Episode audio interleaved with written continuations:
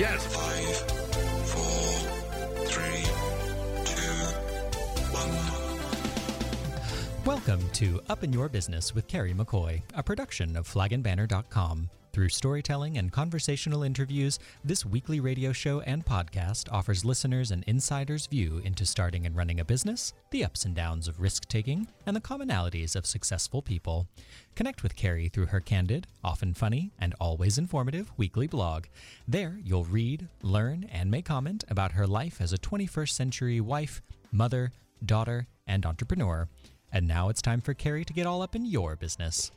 Thank you, Sun Gray. Mm-hmm. Before we start, I want to let you know if you miss any part of today's show or want to hear it again or share it, there's a way, and Gray will tell you how. Listen to all UIYB past and present interviews by going to flagandbanner.com and clicking on Radio Show, or subscribe to our podcasts wherever you like to listen by searching Up in Your Business with Carrie McCoy. To receive timely notifications of upcoming guests, you may simply like Up in Your Business with Carrie McCoy on Facebook. My guest today is a worldly woman, like I said a minute ago. Sophia Saeed was born a liberal Muslim in Pakistan. She met her husband, Kaim Saeed, the night before their arranged marriage. Three months later, she joined her new husband in Utah, where he was studying to receive his doctorate. In Pakistan, Sophia and her father, both Muslims, were excited that Sophia had been accepted to a prestigious Catholic college there. Now in Utah, she found herself living amongst and attending college with Mormons. The cultural commonalities were striking, and her view of the world grew larger. When she first moved to America in 1996, it was an easy transition, a safe place for Muslims. But since 9 11, things have changed, and so has she. Having once been taught that women should be quiet and invisible, Sophia has decided to step into the limelight, not for herself, but for her children and for her community. After moving to Little Rock so that she could follow her husband, who got a job teaching at the University of Arkansas for Medical Sciences, Sophia attended and graduated from yet another school, the Clinton School of Public Service. In 2012, she became an American citizen. Today, as the executive director at the Interfaith Center located at St. Margaret's Episcopal Church in Little Rock, Arkansas, this Muslim woman is spreading the word and reminding us to love thy neighbor, a common theme across all religions. It is a pleasure to welcome to the table the Arkansas Humanitarian of the Year, Miss Sophia Saeed. Thank you so much, Carrie. That is very generous bio. That's not even all of it, but that was condensed. um, you were the valedictorian of your class, first Muslim woman to ever give the speech, That's true. uh, graduated cum laude. But today, when you say you work at the Interfaith Center as the executive director, what does that mean and what do they do?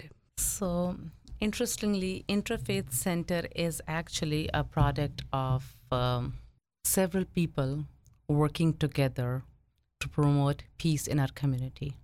What we do is we try to reduce the fear that exists between different religions, the prejudice that people of different faith feel towards each other. And as you know, I don't need to tell you that it's increasing because of the current social and political environment.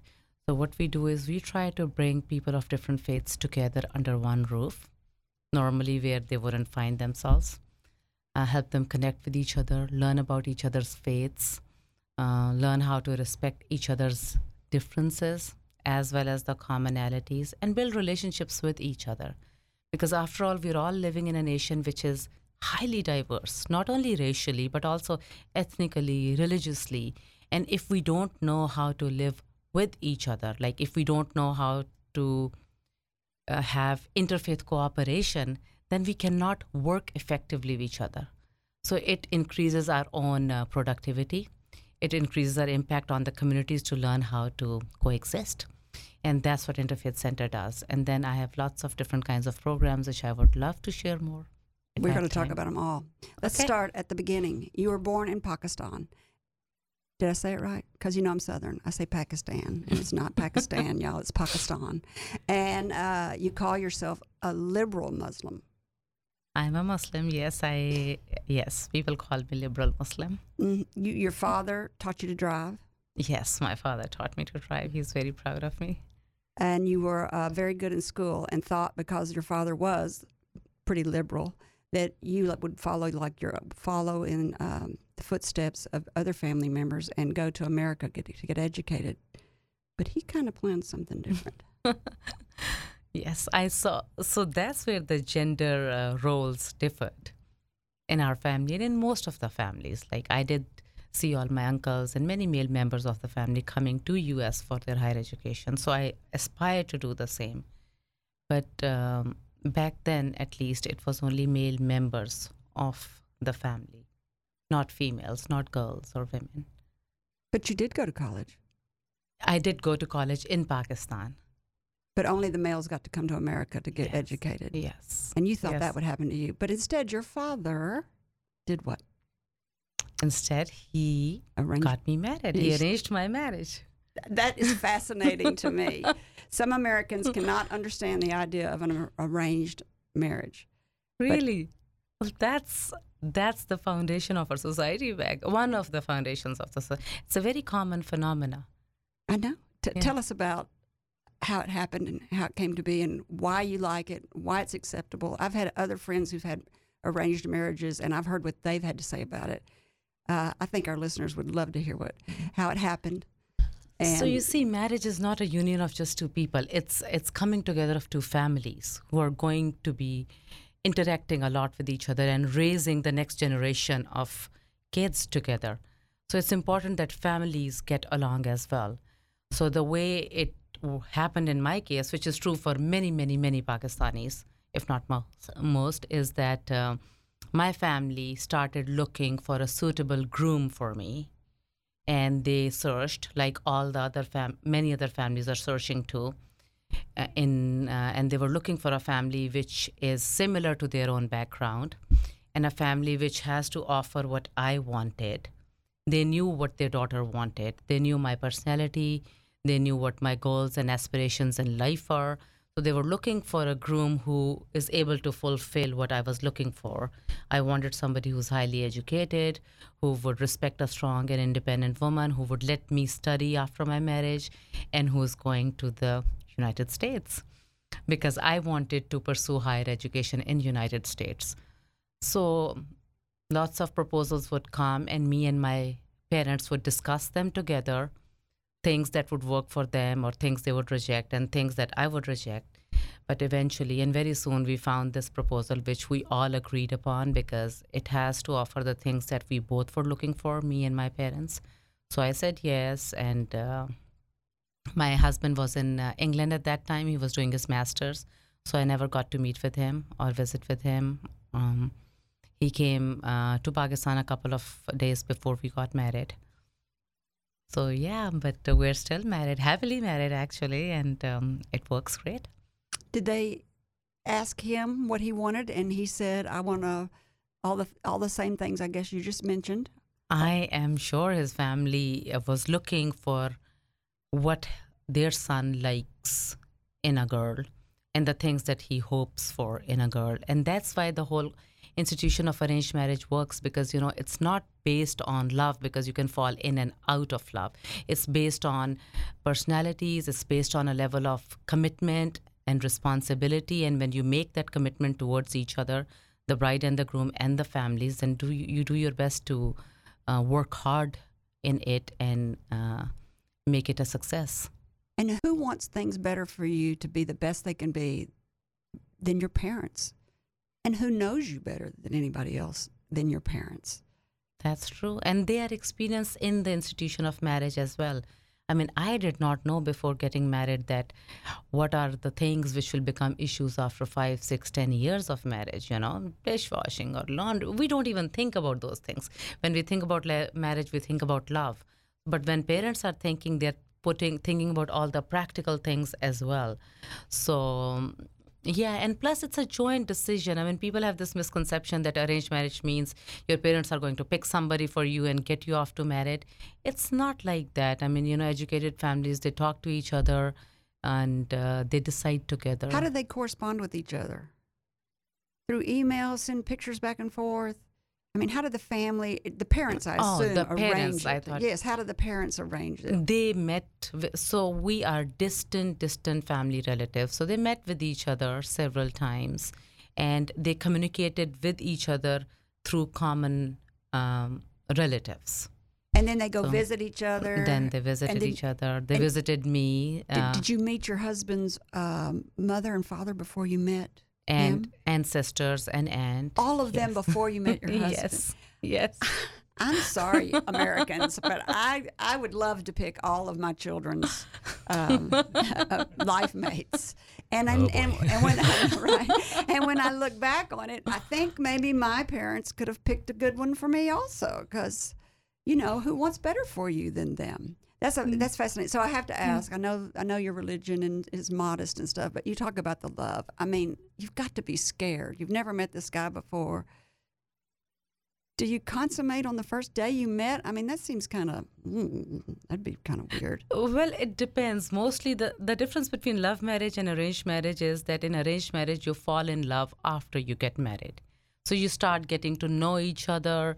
You start, the whole process of courtship happens after you get married. That makes me feel a lot better because I always worry about these young girls. So okay, you don't just have to go home and the guy goes, "All right, take your clothes off. You're married now." That would make that makes me really uncomfortable. But it's not that way. It's it's the beginning of a courtship. It's the beginning of a beautiful relationship. Yes, that's true. And in my case, it was different because we were living in two different continents. But nowadays, like, you know, my daughter is turning 20 and I was with her yesterday and I'm also always asking her, so shall I start looking for proposals for you? Shall I start sending boys your way? So they do have a chance to get to know each other even before they get married. It's just that the family is helping you find the right Is she to let you? boy and the fi- right family. She was born in America, right? Yeah, but uh, Is she gonna? Is she okay with that? As of now, yes. I mean, Love you know, it. it's easier to find, uh, meet with people when your family is helping you connect with so many people out there. More resources to find the right guy. Love it. How old's your daughter? 20, How old were you when you got married? 21. Time's growing short for her. when we come back, we'll continue our conversation with Miss Sophia Saeed, economist, Muslim, community activist, educator, and executive director at the Interfaith Center located at St. Margaret's Episcopal Church in Little Rock, Arkansas, who is working to reduce fear and hatred among world religions. We'll be back right after the break. Friends of Dreamland are proud to sponsor Up in Your Business with Carrie McCoy. Dreamland Ballroom, located on the third floor of the flagandbanner.com building in the historic Taborian Hall, is a nonprofit dedicated to bringing back the music, the history, and the party of the Dreamland Ballroom. Our annual fundraiser, Dancing into Dreamland, will be a tournament of past champions to celebrate the 10th year. Mark Friday, November 15th at 7 p.m. on your calendar. The night will include a dance competition where audience members text their votes for their favorite acts, a silent auction, free hors d'oeuvres, cash bar, and your opportunity to experience the magic and imagine the music of the legends that played on the Dreamland stage, like Ella Fitzgerald, Ray Charles, Louis Armstrong, and many more. Tickets available at dreamlandballroom.org for the 10th annual Dancing into Dreamland. Be a part of the history of Dreamland. before the break, we've been talking with um, Miss Sophia Saeed uh, and you're listening right now to Up in Your Business with me, Carrie McCoy. Uh, this is a worldly woman. She has a BA in economics. She is a graduate of the Clinton Public School of Service, which which you get a master's degree in public service, I think. Yes, ma'am. Uh, she is a Pakistani and an American citizen. She is a practicing Muslim and is the current executive director at the Interfaith Center located at St. Margaret's Episcopal Church in Little Rock, Arkansas, who is working, like I said before, to reduce fear and hatred among world religions, which we need so much now. Uh, in 2015, she was the Arkansas Humanitarian of the Year, along with other awards she's received. Uh, before the break, we talked about uh, arranged marriages. If you are just tuning in, you have got to go and listen to her tell the story of why it is a good idea. I, I I love your explanation of it. I think it dispels a lot of wrong ideas people have about it. Um, but now you're married.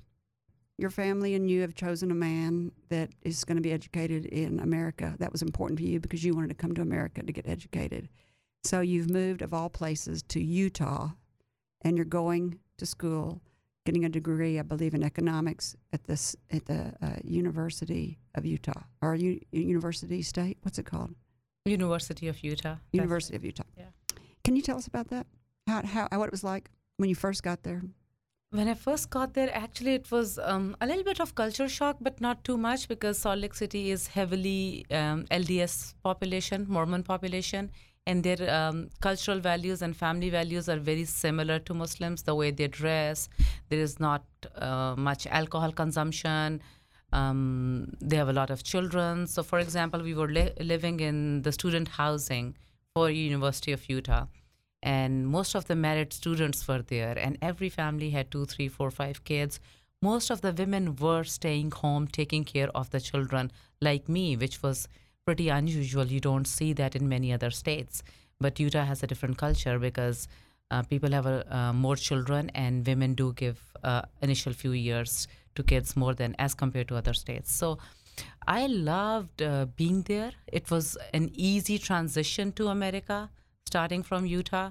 And then when my husband graduated from his PhD, then I decided to start school, which I always wanted to do. So I did my bachelor's from University of Utah, and that was a very um, that was a very good experience for me. I always it was like a dream come true for me. You moved there in 1996. Your husband, uh, I guess you. Sounds like from what you just said, you became pregnant, started having your children while he was getting his PhD, and when he graduated, you had children. When he graduated, I had bo- both my children, my son and my daughter, and they both were in elementary school. So that's when I started my school. I would put them in the school bus in the morning, send them off, then go uh, for my own classes. And you got a degree in um economics. I got a BSc in economics. Yes, and uh, you graduated summa cum laude, that's true. Yep.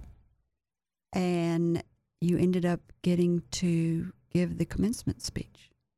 That was a huge honor incurred upon me. Yes, I'm very proud of that. So when your husband decides to take another job in Little Rock, well, I guess while you were there, 9/11 happened, didn't it? Yeah, while you were in Utah, Yes, 9/11 right. happened. Yes. How did that change your life? Well, actually, 9 11 changed the lives of most of the Muslims, not me, if not everybody. And in many different ways, the way we live, the, the way we perceive the world, and the way world perceives us, everything changed. One of the big changes, I'll tell you that I never covered myself before 9 11. I started wearing my headscarf and my hijab after 9 11. Well, that was a time when a lot of Muslim women were taking off their scarves because they were being persecuted for wearing the headscarf. But um, for me, it was really important to embrace uh, my religion and my identity at that time. So I decided to visibly look like a Muslim. And I also thought it's our responsibility as Muslims to educate people around us about what our faith is, what are the true teachings of Islam. So I started a lot of uh, education or public speaking in local churches to tell people about Islam. I started teaching uh, children at the local mosque because I also felt it's really important for our own children, Muslim children, to know the true teachings of Islam so they do not get uh, brainwashed or influenced by what extremists are doing, which is not Islam. So I think um, for the first time after 9 11, I started thinking about myself who am I? What is my religion? Why am I Muslim? What Islam teaches me? So it was a journey of self discovery, self reflection. And as I learned about my own faith, um, in a more intentional way, I started also spreading that awareness to the people around me. And yes, it changed everything, um, especially when you have children who are going to school and uh, who look brown, who are immigrants. I mean, you know, you are facing issues day in and day out. So, as a re- rebellious streak in you, you decided to start wearing your hijab. Yes, that's true. That's kind of like you said, the opposite of what everybody else did. I remember I used to teach in the Sunday school at mosque, and when I was going, uh, my husband said, uh, "Please don't uh, cover your head." And I normally never used to. I would only cover it on Sundays before going to mosque. And that Sunday, I said, "No, I will cover my head." And I remember when I was driving to the mosque, and when we were stopped on the red light, the car next to me, the person rolled his window down and he yelled at me to go home, and I don't belong here. But I think the more hatred and fear I saw in people's eyes for Muslims, the more resolved um, I was, the more determined I become to embrace my identity and tell them that no, that is not right. You have to know the real Muslims. So, yes, that was a rebellious streak. And then it stayed with me. I mean, you know, it's been years now that I've been wearing that scarf. You know, that you could say the same about the extreme Christians that bomb abortion clinics and blow up government buildings in the name of, of, of Christianity. It's the extremist that if you were an outsider looking in, you might could say that about Christians if you were not, if you didn't know that that's not their religion either. And Carrie, that's true for every religion. I don't think extremists have a religion. Extremists are there in Judaism, in Christianity, in Buddhism, in Islam. These are people who have extremist tendencies. It's not the religion that makes them extremist. I don't divide people as Christian, Jewish, and Muslim. I think they are good people and they're bad people. And they're good people in every faith and they're bad people in every faith. When you said you uh, wanted to go and tell what the Muslim faith was and renew your faith, and to, and then you felt it was your responsibility to go talk to children about what the Muslim faith was, what did you say the teachings were? What were some of the main points you said? Well, Islam, basically, in essence, the word Islam means peace, and it's a religion of peace and a religion of love. That's how I learned it, that's how I practice it, and anything good that I do, it comes to me from my faith. Anything, all my contributions to my society, to humanity, are because of my faith, because it inspires me to be a better person every single day. And I thought that is what needs to be communicated out the positive contribution of Islam and Muslims, the message of hope, growth, and opportunity, and peace and nonviolence that it gives out, which is uh, unfortunately um, not given a lot of uh, limelight or voice nowadays. And Islam is not a religion that started on 9 11. It's a 1439 years old religion and Muslims, Christians, Jews, they used to live in peace and harmony with each other. Muslims have created amazing civilizations and art and science and history. And it seems to me nowadays that all that is forgotten just because of the actions of a few or whatever the ge- geopolitical conditions are. So I thought it's really important that people look at Islam in its entirety as a religion, as sister religion of Judaism and Christianity. And that's. Um, what I taught. And also, I think it's important that we see each other as humans and connect each other at human level. So that is another thing we do through Interfaith Center as well. That you know, uh, let's look at the common human element in each other. Love that neighbor. Your husband's taking a job in Little Rock, Arkansas. He's working at the University of Arkansas Medical Sciences. Kaim Saeed, and you moved here in 2007.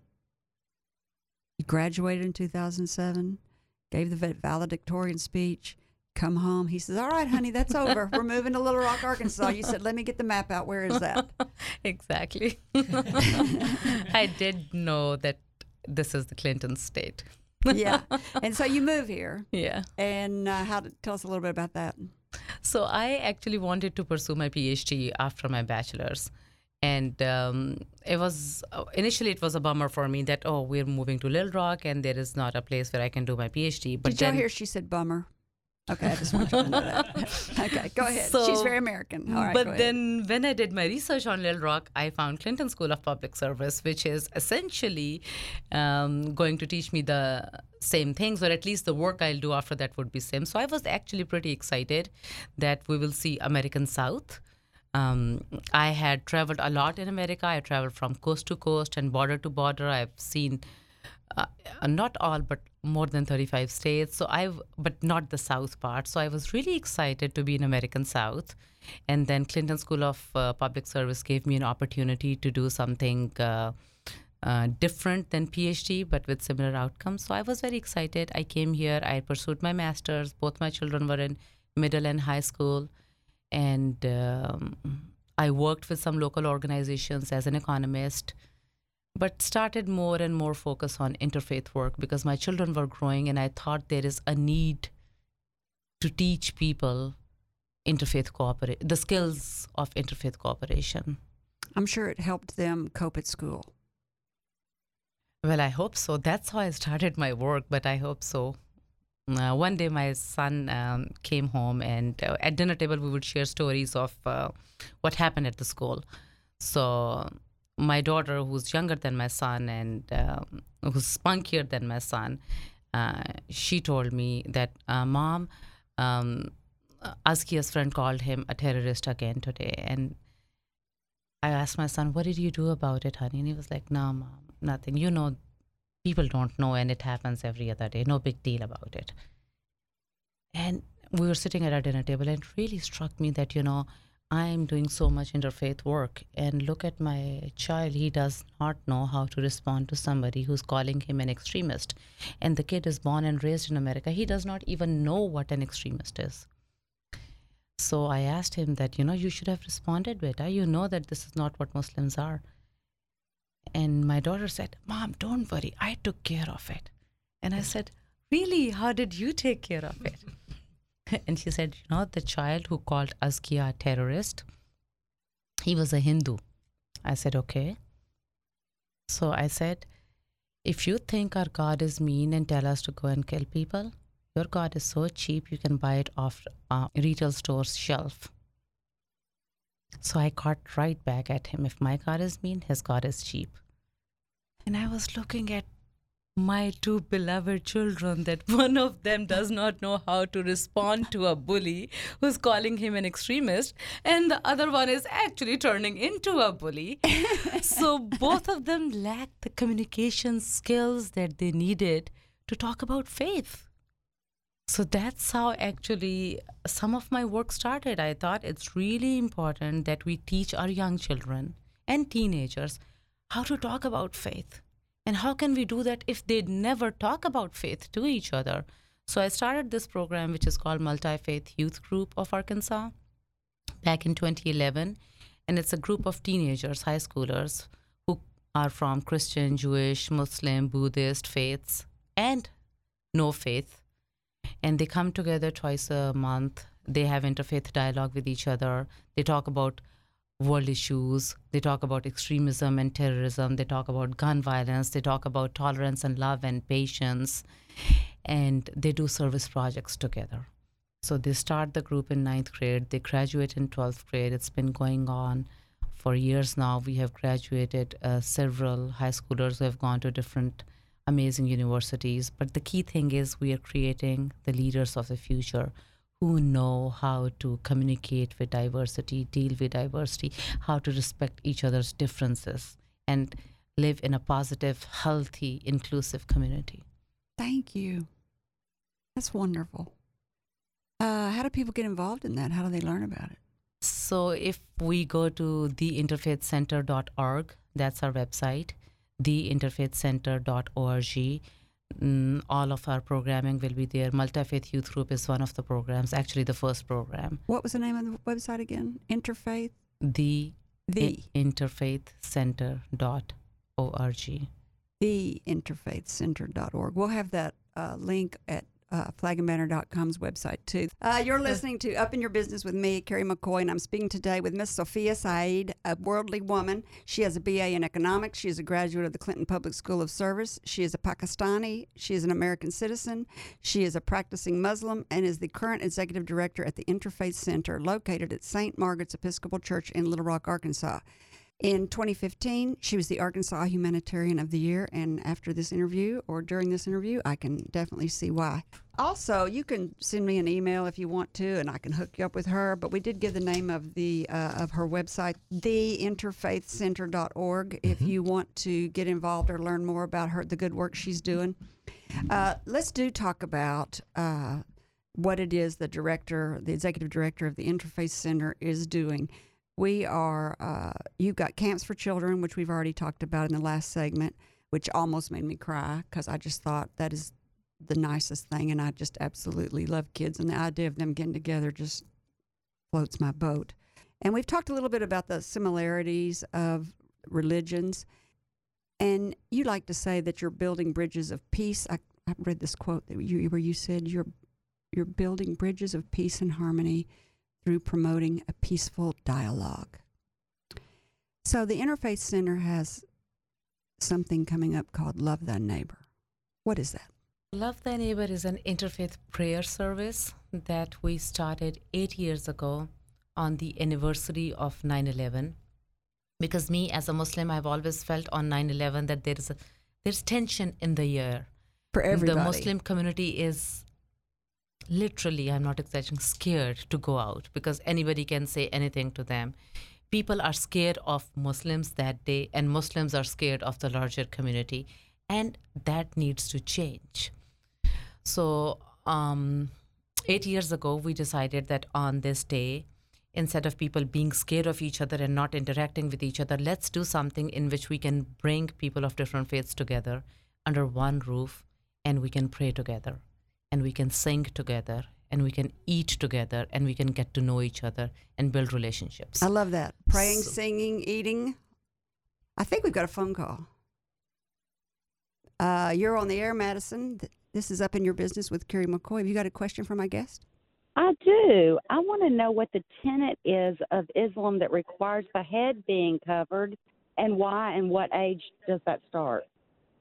So um, it's not a tenets; it's a dress code um, that in Islam we says that girls or women once post puberty they should dress modestly, and it's interpreted differently by different women.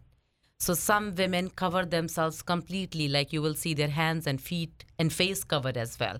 Only you can see their eyes. Other women, like me, they would only cover the body except for hands, feet, or face. Or there are women like my daughter who wouldn't even cover their hair.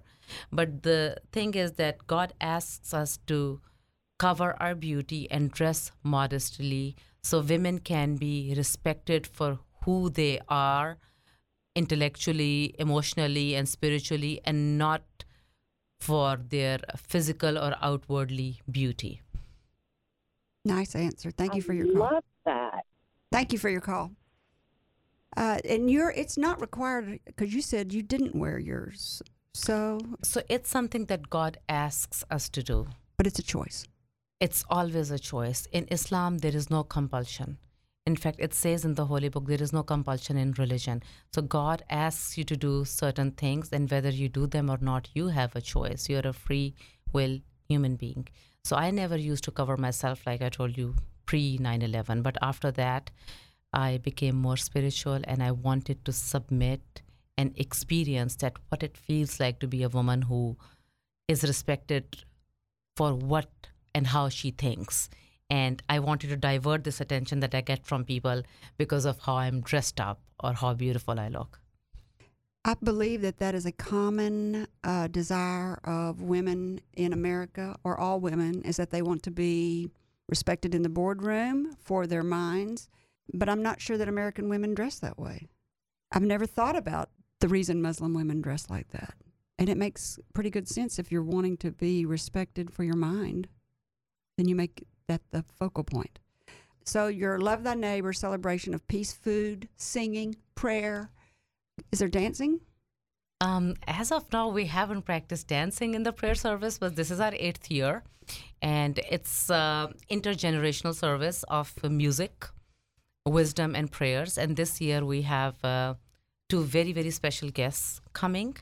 One of our guests is Dr. Barnwell, who used to be the uh, singer and composer in a band called uh, Sweet Honey in the Rock. And she did that for years before retiring to lead these vocal community workshops. She lives in Washington, D.C., and she's flying in for this program. And she will be doing a sing along during the interfaith prayer service. So that's one special guest. And then we have another very special guest coming whose name is uh, Muhammad Ninowy, Sheikh Dr. Muhammad Ninowy, who is uh, my teacher and a world renowned Islamic scholar from Syria, who is founder of several Islamic centers and mosques around the world. And he will be coming and he will be talking about Islam and spirituality. And these two are among of the several different attractions that will be there that night. like River City Men's Choir will be singing, and we'll have a wonderful, tasty meal after the prayer service in which the dishes will be cooked by different congregations around the town. So you will eat from different faiths. What time does this start? It's September the 5th. It's Thursday, September the 5th. The service start will, will start sharp at 6. It will finish by 7 and then we have the meal from 7 to 8. And the performances and the speeches are during the meal, or does it go through the weekend? No, no. It's a 1 hour long service. All those people are going to talk during the service. Yes, it's um, very short talks. The service is from 6 to 7, in which we will have River City Men's Choir, Dr. Muhammad Ninowy, Dr. Ysaye Barnwell. Everything happens in one hour. It's a very short and sweet prayer service. So I encourage you all to attend because even if you have young children, everybody can sit for 50 to 55 minutes, and then it's food and fellowship. But You- there's not any um, babysitting provided, is there? there is no babysitting, but it's like I said, very intergenerational service. So children are more than welcome to be there. You will see a lot of children in the audience. Actually, Do you think it sounds like it's going to be a sellout? It normally is. It's room full, and we have our own um, interfaith center. Does a lot of programming for children, so they all uh, show up too. So yes, it's And it's at St. Margaret's, uh, no, St. Mark's. it's at Saint Mark's Episcopal Church on Mississippi Avenue. So even though the Interfaith um, Center is at St. Margaret's in West Little Rock, Arkansas, this will be at St. Mark's. Interfaith Center is a ministry of St. Margaret's, but after hosting the service there for the first three years, the service grew much larger than the size of the sanctuary at St. Margaret's. So we moved to a bigger room at St. Mark's, and we are very happy that they give us the space and host us there every year. And do you go to the Interfaith, theinterfaithcenter.org to buy tickets? Uh, you don't have to buy tickets, but it's we would like you to register for the event. So you go to theinterfaithcenter.org to register, or you can just show up. It's a free service. Everybody is welcome to the service and to the meal. There is no charge. We just want you to come with an open attitude and get ready to be with people who are different from you. Uh, wonderful, wonderful work. You are listening to Up in Your Business with me, Carrie McCoy. I'm speaking today with Miss Sophia Said, a woman, a uh, worldly woman, and the uh, executive director of the Interfaith Center located at St. Margaret's Episcopal Church in Little Rock, Arkansas, who is working to reduce fear and hatred among the world religions. You were named the Peacemaker of the Year by the Arkansas Coalition of Peace and Justice. Was there one specific thing that they chose you for that? Was it your work with the children? Was it your work with putting together the Interfaith Center? How did the Interfaith Center come about? So, Interfaith Center is a ministry of St. Margaret's Episcopal Church, which was founded by um, Reverend Susan Sims Smith and uh, Reverend Chris Keller. I was independently working in the city, um, creating interfaith programming, like the multi faith youth group I talked to you about, because I thought that it's my passion, it's my calling. As an American Muslim, I must contribute to the community. And um, when uh, Reverend Susan Sims Smith heard about my work from others, and when the word spread, um, she reached out to me. She asked me to join her at Interfaith Center, and um, I was very happy to do that because there is no, there, it was the same mission. Mm-hmm. So I joined Interfaith Center back in 2012 when it was just starting. And uh, like you said, you always hold your uh, festival each year around 9 11 because it's a fearful time for Muslims. But it's not just Muslims that come to your festival. Do you call it a festival? It's an interfaith prayer service. You call it a prayer service. I have been to it once years ago, and you had speakers from several religions that year. Who are your participatory religions? So, Interfaith Center has participation from Jews, Christians, Muslims, Buddhist, Baha'i, um, people who we call uh, spiritual seekers who do not adhere to any one religion, Hindus, of course, atheists, agnostics. So we welcome everybody, and all these religions and leaders from these religions have been a part of our work And you named it Love Thy Neighbor because because I think that's one common golden rule common to all the different world religions. Every religion teaches you to love your neighbor. that's a wonderful mission for you to have. Uh, I have a gift for you today. Here it is. It's a desk set. That is the U.S. flag where you're living. That is the Pakistani flag. Look, she oh wow, thank you. That's Utah. That's Utah. and- That's Arkansas. oh, thank you so much. That is so neat. So, um, so neat. what do you want your legacy to be? What is the future going to hold for Sophia? Well, honestly, I don't know because I do not plan my future, but I definitely do want to see. I live in a country which is a country, it's a dream country for people to come to, especially who have passions, who want self actualization in life, people like me. And they come here because it's a country where dreams come true, where you can actually rely on your own hard work and be something because the barriers are minimum. And I have been able to do that. And I want to make sure that uh, these opportunities are available to the next generations of Americans, immigrants and non immigrants alike. So I do want to, my dream is that whatever we can do to protect the legacy of the American dream, to protect the values and um, the freedoms that this nation offers to its citizens. And we can only do that if we learn how to live with each other, how to interact with each other, how to communicate with each other. We cannot build walls among each other. We need to learn interfaith cooperation to create inclusive communities. So, because I have enjoyed so much from this nation, I have this nation has given me so much. I want to make sure that the child who lands on the shores of America from Syria, he or she has the same opportunities that you had and your grandfathers had and that I have and my children have. So I think we we all have a responsibility to keep America's values intact as a nation of immigrants, as the most diverse nation in the world. Do you fear for, do you fear for us? Or, or are you optimistic? I'm very optimistic. Of course you are. That's the way you are. Sophia, thanks for joining me and my listeners. This has been a great interview. I have enjoyed meeting you and talking with you so much. Um, Ray, who's our guest next week? Guest next week is Mr. Hank Kelly. Mr. Hank Kelly is a resident of Little Rock, Arkansas. He was recently elected president of the Rotary Club 99 in downtown, and he is also the president of Flake and Kelly Commercial Real Estates, another successful business that I don't know if he found. I guess he found it. It's got his name in it. So I just wanted to thank you again, Sophia. I have really, really enjoyed meeting with you. Thanks. Good luck with everything you're doing. Thank you for having And me. It was my pleasure. I hope to see you September the 5th at St. Mark's Episcopal Church in Little Rock, Arkansas.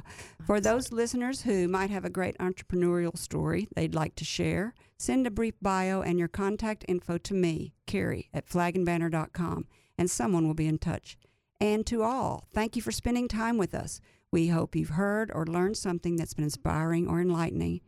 And if you haven't, you haven't been listening and that whatever it is will help you up your business, your independence, or your life. I'm Carrie McCoy, and I'll see you next time on Up in Your Business. Until then, be brave and keep it up. You've been listening to Up in Your Business with Carrie McCoy. For links to resources you heard discussed on today's show, go to flagandbanner.com, select Radio Show, and choose today's guest. All interviews are recorded and posted the following week. Subscribe to podcasts wherever you like to listen.